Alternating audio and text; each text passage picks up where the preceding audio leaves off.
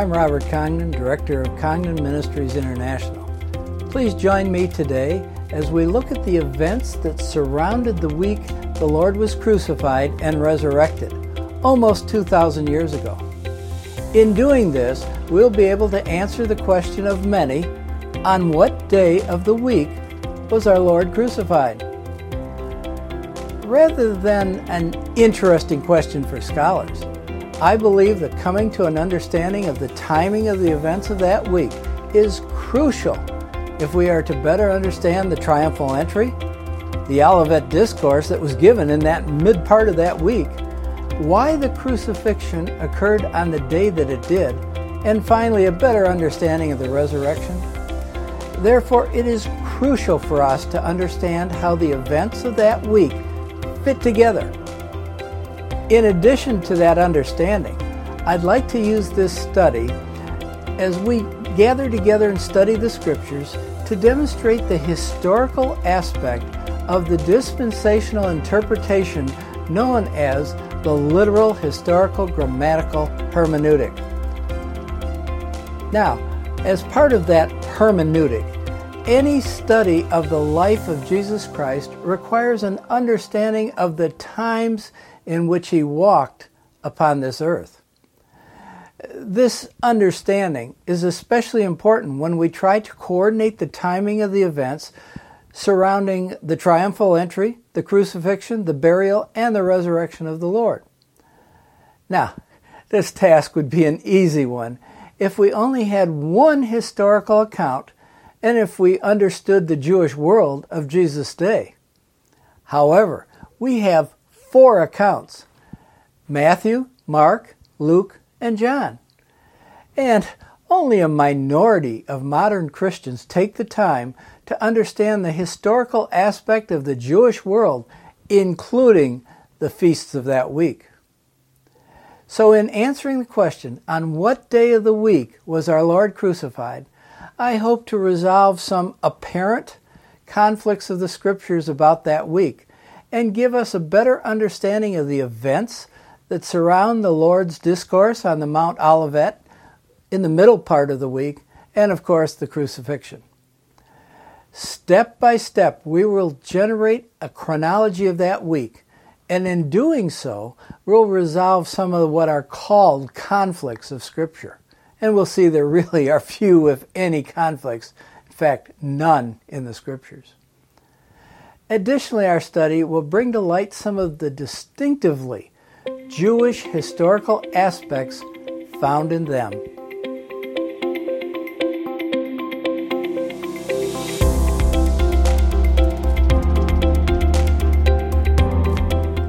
Prior to our study of the chronology, we must consider two aspects of living in first century Jerusalem.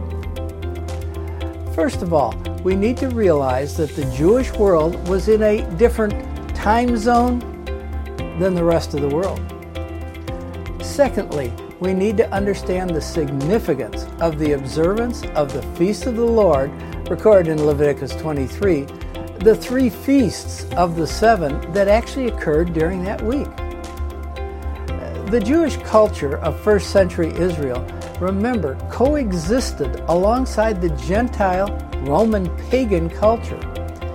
Each culture had its own time reckoning. Now, the Jewish world began a new day at sunset. Thus, the Jewish day began with 12 hours of night, followed by 12 hours of day. Now, since the events we're talking about occurred in the spring, that's absolutely correct, for the day was about even darkness and lightness. Also, always remember that as you read in the scriptures phrases that refer to the evening, they're referring perhaps to the very next day from previous events just recorded in that afternoon. Thus, in reference to the Passover we read, the evening of the 14th. Remember, it doesn't refer to the end of the day, but rather the beginning of the very next day. Now, our modern association of evening uh, with the end of day occurring at midnight tends to make us forget this. This is a significant difference, though, in the timing of the events during the week. Now, the Jewish people based their timing of starting the day in darkness upon the fact that when God created the world, it was created in darkness. And then, as the first day came to an end, it was light. Genesis 1 5. Now, that was significant. God had purpose in starting the world in darkness, and then the day would then continue on into daylight. That is, first of all, to symbolize the tremendous darkness of the world without the Lord Jesus Christ as your Savior. It also would symbolize to us, and we'll see this in the chronology, the, the, the sadness, the darkness that overlaid the disciples of Jesus Christ as they laid him in the grave, hoping and waiting for the resurrection. And then on Sunday, in daylight, they saw their Lord risen from the dead. Now, the Roman world, on the other hand, they reckoned the start of the day at midnight, 12 a.m., uh, just as we do today. Any consideration of the chronological references in the Gospels must take into consideration the differences of these distinctive time zones. Thus, we need to think in the Jewish time zone as we read the scriptural accounts in the Gospels and certainly not our time zone. So if you read in the gospel that something occurred in the evening, we tend to say, oh, that's still today. No, if it was before midnight, it really was a reference to the very next day. Now, I've prepared a chart which is relatively complex. You remember, I'm an engineer. But I think if you take the time to study it, it will really help you to understand these changes, these different time zones, and other effects of different days of the week from the way we tend to think. Uh, this chart is available at our website for download so that you can have it and then compare it. You may want to either stop this video, download the chart, or after you watch the video, be sure to download the chart and it'll give you better understanding of the events of that week. Now, in our chart, I show several things. At the very top of the chart, we have the various days of the crucifixion week. And I start out by showing really two different time zones. I show the nighttime as the blue sky, obviously, but then at sunrise, the sun comes up, the yellow representing the day, and then that continues till the sunset. Now, remember, if we look at Monday on this chart, you'll see that our day starts at midnight of what we'd call Monday, and then we come to the daytime, and then sunset comes, and night comes at midnight, and that day ends. But in reality, Nisan 10, which is the, let's call it the Jewish Monday, it began at sunset. So all 12 hours of night and then 12 hours of sunlight. When the sun went down at sunset, that was the start of Nisan 11, the next day. So you can use this chart if you will, to coordinate between Jewish days and dates to how we think of Sunday, Monday, Tuesday. So that's to help you. Now, just below that line where we give the Nisan dates, Nisan being the first month of the Jewish year, I've also put how the Israelis called these days. For instance, what we tend to think of as Sunday is the first day of the week because the last day of the week, what we think of as Saturday, that was the Sabbath. That was the seventh day. So, right underneath the Nisan dates, I have put what day of the week that was in the Jewish terms. So, I think if you look at the chart, it'll be very clear and you'll have no trouble keeping track of these events and specifically the times and days of Christ's time. Now, again, this time difference is significant when we add the dimension of the feast of the Lord that occurred during that week, the events of the crucifixion interacted with three separate and distinct feasts that week. Now, here's a problem for many. Many Bible commentators confuse the chronology of this week and create actually interpretational difficulties because of their very limited understanding of the feasts. It's my hope that this study we do together will eliminate some of that confusion for you. For instance, when one speaks of the crucifixion week, people generally think solely of the feast of Passover. Little, if any, mention is made of the two other feasts that sequentially followed Passover. For after the day of Passover came the beginning of the seven day feast of unleavened bread, and after the first day of the Feast of Unleavened Bread, the very next day is the start and the day of the Feast of First Fruits. In Leviticus chapter 23, one of your favorite books, I'm sure, outlines the seven annual feasts of the Lord. I would urge you to watch our video series on the feasts of the Lord to get a better understanding how significant these feasts are. Interestingly, almost every chapter of the Gospel of John makes some reference or inference to the feasts. If you understand the feast, it'll give you an expanded understanding of the Gospel of John as you read it, once you study the feasts. Now, each of the seven feasts that God gave to Israel reflect a momentous historical event in Israel's past or in their yet to be fulfilled future. It will also teach a doctrinal truth. And finally, because of the prophetic nature of the feasts, four of which have historical events that have occurred, but three of which have future prophetic application, we can look at the feasts by the ones that are fulfilled and know where we are in God's plan for history. Now, God proclaims the first feast as Passover. And in these are the feasts of the Lord. He says, These are the feasts of the Lord, even holy convocations, which you shall proclaim in their seasons. In the fourteenth day of the first month at even is the Lord's Passover. That's Leviticus 23, verses 4 and 5. Notice, first of all, it is on the 14th day of the first month.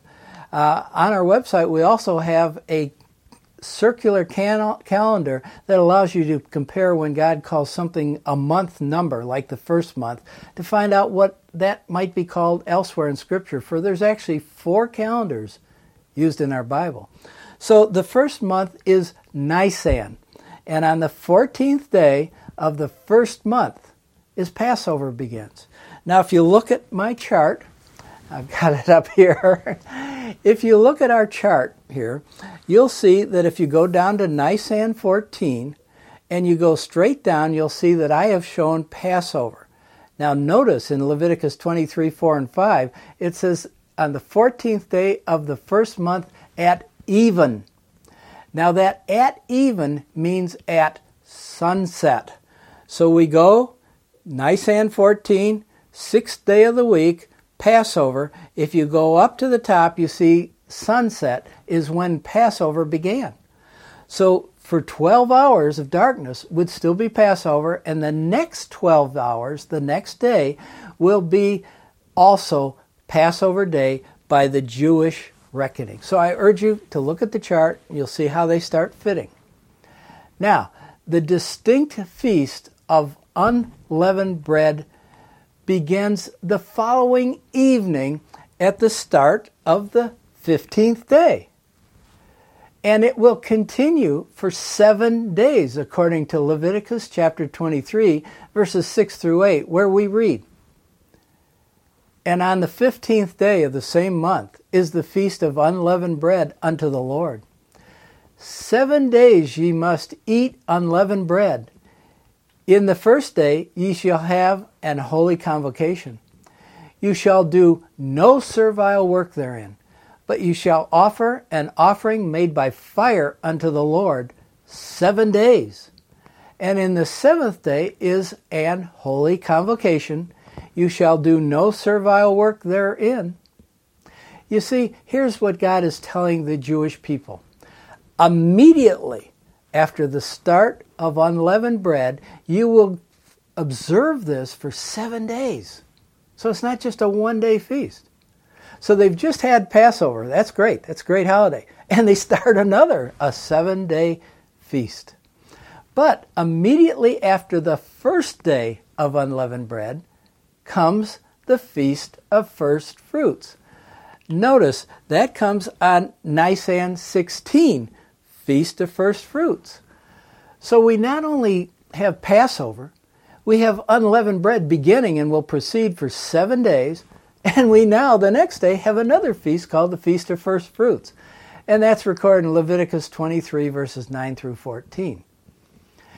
As you can see, these three days are busy times in Israel. But notice also that the second day of unleavened bread shares its observance with the feast of first fruits. You see that? So what you have is unleavened breads on Nisan 15. It's going to continue. The first day is the 15th. The second day of unleavened bread is the 16th, but it's also the day of first fruits. So these two feasts, if you will, are on top of each other. Now, historically, Passover gained preeminence among the Jewish people. This is due to its association with one of Israel's greatest national historical events, the Exodus. Because Passover eclipsed the other two feasts in popularity, the three feasts merged into one in most people's minds. Therefore, some of the gospel references to Passover can actually refer to one of the other two feasts. So you must read those carefully when there's a reference to Passover. Further, you will note that the weekly Sabbath of this week, that's on Nisan 15, the first day was also the first day of unleavened bread on Nisan 15. That feast began with a holy convocation with no servile work. That's an alternative phrase used by the Jewish people to refer to a Sabbath, a ceasing from work. So, what we have is that the weekly Sabbath this is the 15th of Nisan, the seventh day of the week, also fell on the first day of unleavened bread, which was a feast Sabbath. You see, we have to remember there are several Sabbaths in the scriptures that are labeled Sabbath or holy convocation and no servile work. Thus, we have the weekly Sabbath, we also have a sabbatical year. That's after seven every seventh year. The land was to rest, according to Leviticus 25, verse 4. That's called a sabbatical year. The whole year is a Sabbath. And then every 50 years we have the Jubilee Sabbath occurring, according to Leviticus 25, verse 8. Now, because the feasts often, often use the term either Sabbath or Holy Convocation, we have several feast Sabbaths throughout the Jewish year. Now, with the exception of the weekly Sabbath, all other Sabbaths can occur on any day of the week and not just on the seventh day, which is our Saturday. Thus, you can have Sabbaths on top of Sabbaths. If one of the holy convocations coincided with the regular weekly Sabbath, it was a double or overlapping two Sabbaths one day. Thus, in this time, the first day of unleavened bread occurred also on the seventh day or, the weekly Sabbath. Because they were on top of each other, the Jewish expression was that this was a high day. That meant two Sabbaths on the same day. As a result, this particular Nisan 15, with its double or overlapping Sabbaths, commonly would be called a high Sabbath by the Jewish people. Thus, we read in the Gospel of John the Jews, therefore, because it was the preparation that the body should not remain on the cross on the Sabbath day, and then John adds in parentheses, for that Sabbath day was a high day. That means two Sabbaths, a feast Sabbath. Because it was the Sabbath day was a high day, be, they besought Pilate that their legs be might be broken and that they might be taken away. In other words, according to John 19, verse 31, they went to Pilate and said, You know, today's the preparation for a high or double Sabbath tomorrow. Uh, we can't have these prisoners up on the crosses. Break their legs so they'll die almost immediately and they'll be taken down because they can't be up there on a high Sabbath. Based on this statement alone, plus many other scripture references, we see that Christ died on Passover. He died on Passover, which was also the day of preparing for the high Sabbath, the two Sabbaths one day, which would be the day before. Now, Passover would be the day before the first day of the Feast of Unleavened Bread. Wow. John's outlined it for us very clearly here. Now, with this background, let us now begin to create the chronology of the week in which our Lord was crucified.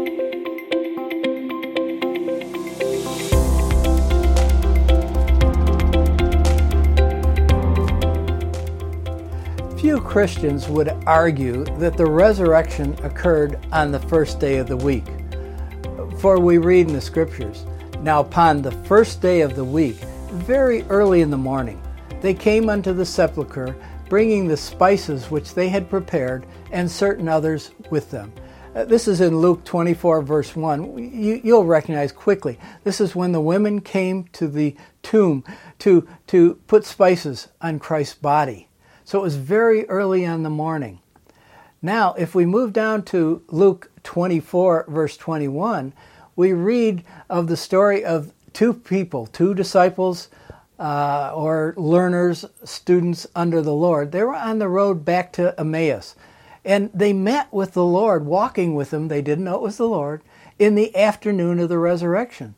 And notice carefully what they say here and record in Luke. They're saying to this unknown person walking next to him, who is the risen Lord, same day, they said, But we trusted that it had been he which should have redeemed Israel. And besides all this, today is the third day since these things were done. Yea, and certain women also of our company made us astonished, which were early at the sepulchre. Catch that? They are saying on this same day, this is the afternoon of the resurrection. They're calling it on the third day, uh, he is resurrected because the women went this morning to the tomb and he's gone. He's resurrected. So we have a clear label given here that the resurrection day is called the third day, in addition to it being the first day of the week. Thus, from this account, we conclude that the resurrection occurred on the first day of the week and that this was the third day since the crucifixion. Now in Mark 8:31 we read, and he began to teach them that the son of man must suffer many things and be rejected of the elders and of the chief priests and the scribes and be killed and after 3 days rise again. Constantly, the repetitive term in the scripture is three days, the third day. In Matthew 16:21, 17:23, 2019, Luke 24:7, verse 21, 1 Corinthians 15:4 are just examples where we read that Christ arose on the third day. If we take all these references together, we conclude that Christ was crucified on Passover, the sixth day of the Jewish week, which was Nisan 14, our day of the week, Friday. It is at this point, though, that we now have a problem. For we turn over in Matthew in chapter 12 and verse 40, and we hear the Lord's very own words where he says, For as Jonah was three days and three nights in the whale's belly, so shall the Son of Man be three days and three nights in the heart of the earth. Uh oh.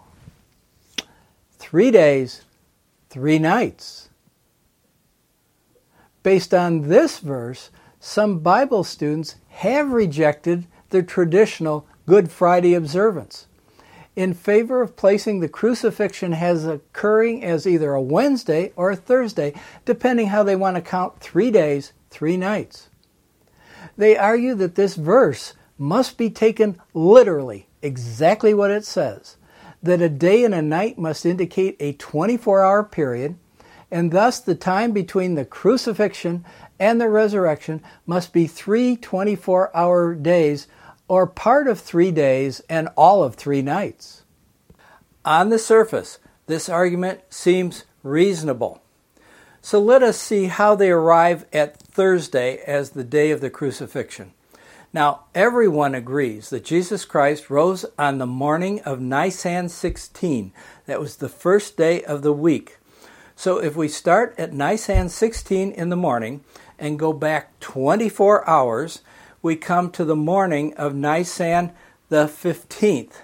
That's one daylight period and one night period.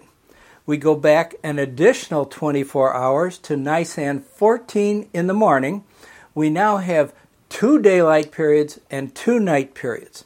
We go back to Nisan 13, and what we come up with is the day of Nisan 13, the night time of Nisan 13, so that's the first night, then the night time of Nisan 14th, that's the second night, and the night of Nisan 15, that's the third night.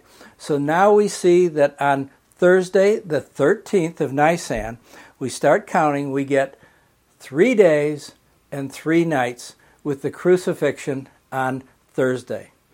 Thus, based upon Matthew 12:40, we must accept that Christ was in the grave on Thursday. Thus, based upon Matthew 12:40 alone, we must accept that Jesus Christ was crucified on Thursday and placed in the grave. But this conflicts with John's record in chapter 19, which indicates that Friday afternoon, the preparation time before the high Sabbath, that Christ died. Thus, we have this conflict. We have to consider the feasts Passover, unleavened bread, and Feast of First Fruit. We have to consider a high Sabbath or two Sabbaths on one day, which was Saturday. So we need to see how this happens. And this is what they call a conflict of Scripture. Now I smile because there aren't conflicts. You see, God's Word and God can, can't contradict Himself. All passages, including three days and three nights, must refer to the very same time span between Christ's death and his resurrection. Hence, Either we are misunderstanding Matthew's phrase and perhaps putting our thinking of the modern culture into the Jewish thinking, or the Bible does contradict itself. Thankfully, the Bible not only doesn't contradict itself, but it clearly defines what is meant by the phrase the third day, used in Luke 13, 32, and 33 expressed by our Lord during this very week. Because in Luke 13, verse 32, our Lord said, Behold, I cast out devils, and I do cures today and tomorrow and the third day. There's that phrase, third day. I shall be perfected or completed. Nevertheless, I must walk today, tomorrow, and the day following, for it cannot be that a prophet perish out of Jerusalem. So here he's telling the people and his disciples that he will have to die in Jerusalem. And he's saying it will be on the third day, which is today, the day after tomorrow, and that day is the third day. Three days mentioned. The day in which he is stating this in Luke 13:32, the next day which is tomorrow, and then it's the third day that he was resurrected. In other words, his use of the third day is to say, the day after tomorrow I'll be resurrected. The same expression is used even in the Old Testament. Back in Exodus chapter 19, verses 10 and 11, use it in a similar way. In 1 Samuel 30, verse 12, it says that we have a certain Egyptian who had not eaten bread and drunk water for three days and three nights. Yet, as we read the context of verse 12 and 13, we see that in reality it was only three days and two nights. Let, let, let, me read it. And they found an Egyptian in the field. They brought him to David and gave him bread. And he did eat, and they made him drink water. And they gave him a piece of a cake of figs and two clusters of raisins. When he had eaten, his spirit came again to him. In other words, he revived. And he says, He had not eaten, no bread, nor drunk any water three days and three nights. Phrase sound familiar? Same phrase used of Jonah. And we read on. And David said unto him, To whom belongest thou, and whence art thou? And he said, I'm a young man of Egypt, servant to an Amalekite, and my master left me because three days, three days agone, fell I sick, fell sick. Now, without getting into the Hebrew grammar and into the Greek words, I'm going to say simply it reads because three days or the third day he had been sick. So, in other words, he got sick, he had a night, he was sick, he had a night. Third day was when David finds him, feeds him, and he's feeling better. So we have three days and three nights referred to, but just the third day as the day. Now, in Esther chapter 4, verse 16, Esther says that she and her maidens will fast three days and three nights before she goes before the king. She's told to go gather together all the Jews that are present in Shushan, and fast ye for me, and neither eat nor drink three days or night. Night or day. She says, I also, my maidens, will fast likewise, and so will I go in unto the king, which is not according to the law, and if I perish, I perish. So Mordecai went his way and did according to all that Esther had commanded him. Yet it was on the third day, that means just two nights, that Esther went into the king. She didn't go on the fourth day. No. She fasted for three daylights, two night times. The third day is the day she went in. So if we took this expression literally, we find that it is on the third day that Esther put on her royal apparel, stood in the inner court of the king's house, over against the king's house, and the king sat upon his royal throne in the royal house, over against the gate of the house. Esther's 4, verse 16, and read through verse 1 of chapter 5. Now, interestingly, the Jewish Talmud. Now, you know, I, will check it out and I'll read it. I don't believe it's inspired. It was not inspired. Only our Bible is inspired. But it's a good commentary of Jewish thinking. The Jewish Talmud tells us that Jewish thinking sees a day and a night together as a complete unit of time. A day and any part of a period is counted as a whole day, a day and a night, according to the Jewish Talmud. So, in other words, what they're saying to us is if I say that today I'm doing something and in the middle of the night I stopped doing it, they would still say that's a day and a night, even though I didn't do it all the way into the sunlight the next day. They lumped day, light time, and dark time of a day and night as one. Now, back where the phrase is used in Luke 13, and in Matthew 12, it's a Jewish idiom of the day. According to this Jewish idiom, any part, looking at our passage or our period of time here, of Friday, that's the today, the whole of Saturday, that's the night and the daytime, that's called tomorrow, and any part of Sunday, be it just the night or a part of the sun, uh, the sunlight time, that's called the third day. That would be considered three days and three nights. Do you see that? The idiom does not require, require three 24 hour periods or 72 hours. It merely requires three days and two nights. Even though you didn't get the third night, you didn't have to by the idiom because it would have been lumped together. Consequently, there is no conflict of Scripture if we view it from the Jewish use of the idiom of that day. We conclude then that our Lord's crucifixion took place on Friday, his resurrection early on Sunday morning. On what day of the week did Christ die on the cross to pay for our sins? It was on Nisan 14, the today. On Nisan 15, he was in the grave. That's the tomorrow that the Lord referred to. And then he rose from the grave on Nisan 16. That would be the day after tomorrow. That's three days and three nights using the idiom of the Jewish world of the Lord's day and supported the fact that it was an idiom by the Old Testament usage and the New. I urge you to consider all the verses that we've covered here. I urge you to use the chart which we have prepared for you, and you'll see how it fits together and explains three days and three nights even though it was three daylights and two darknesses. I hope you have found this chronology helpful.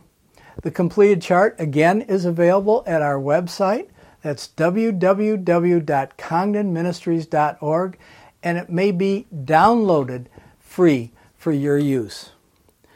I would urge you to look at this chart. As we go at the bottom of it, I have presented the different events of that week. It actually began on what we call Palm Sunday, but if you look at the day, it began on Nisan 9, the first day of the week. He had his meal at Bethany with Mary and Martha and Lazarus. The very next day, what we call Palm Sunday, was the presentation of Jesus Christ to Israel as King and Messiah the next day, Nisan 11, 12, and 13, were what were called sort of average days, if you will, although Jerusalem was filled with people. But it's during one of those three days that our Lord took his disciples. They went to the Mount Olivet, and the Lord there gave his Olivet discourse that would be so significant to the future of the disciples, to the nation of Israel, and to the world. And then, as we come to sunset, Nisan 14 at even, we have the Passover meal in the upper room with our Lord and his disciples. Immediately following that night, notice it's still dark, was the trial. Then the crucifixion was in daylight, still Nisan 14. Then the Lord was placed in the grave that day, the today.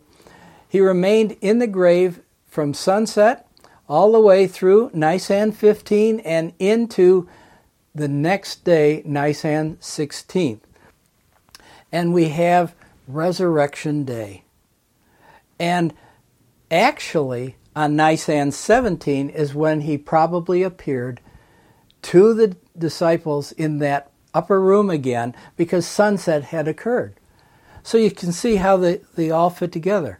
And you say, uh, but I am bothered. I think I know how. You say, but Jesus Christ had to die on the cross as the lambs were being slain. Well, it was a beautiful picture because Jesus Christ, as the substitute lamb, shed his blood on the cross and took the payment for our sins. For all have sinned and come short of the glory of God. All of us have sinned. We all have to pay for our sins. And the Bible tells us to pay for it. The wages of sin is death. But because Jesus Christ on the cross accepted our sins on Him as a substitute for us, He could pay for your sins and my sins so that I wouldn't have to spend eternity in hell paying the punishment, the wages of my sins. He took them upon Him. And that's what He did at the crucifixion. You say, yes, but, but hold it if if Passover begins at sunset with the meal, then the lamb had to have been slain just before that afternoon, and that's correct. But you see, the Lord explained at the Passover meal that He was the bread of life. His body was to be the sacrifice. His shed blood was to pay for the sins of all of us. Therefore, if you will, he had to explain that clearly to his disciples because within hours they were going to witness that very event. And I think it's very significant to always keep in mind what our Lord said in that upper room to his disciples of what he was about to do the very next day. I, I love beautiful pictures in the Bible that the, God, the Lord has given us, but let's not necessarily change facts that don't agree with the Scriptures. Our Lord was crucified still on Passover. And all the people who were at that crucifixion, witnessing that, those who had heard him preach and were starting to understand it and looking to him to be their substitution, to pay for their sins, to be their Redeemer. They were looking upon him as he went through the streets of Jerusalem, as he went to that hill, as he went upon the cross. And it all would have come together, and the disciples would have seen it, and they said, This is the Passover lamb dying for us, so God can pass over our sins. And the day after tomorrow would be the resurrection. Jesus Christ came alive again. He proved that he paid for those sins because death could not hold him. Then it was left for one thing to happen to all those people of that day and to you and I today. We need to receive Jesus Christ's substitutionary death for us. He offers that to us as a gift. For by grace are we saved through faith, that not of ourselves, it is the gift of God, not of works, nothing I could do, lest any man should boast. You see, to as many as received him, his gift, his substitutionary death, to them gave he power to become the children of God. I hope that you have received Jesus Christ as your Savior. If you have not, either contact us or talk to a pastor or someone you know who is truly reads the scriptures and truly understands them. And they can show you how easy you can receive Jesus Christ as your Savior. And then this Resurrection Sunday will be a joyous day, for He is your Lord. And like He was resurrected on the day of first fruits, you will be resurrected one day to be with Him and spend eternity with Him forever. That's my prayer for you. If you do know Him as Lord, think what he did on those three days, what he did for you, what he did for me. May the Lord bless you, not only this Resurrection Sunday, but every Sunday where we observe the resurrection. May he bless you mightily. Now, until we see you again, either here or in the air, may the Lord bless you.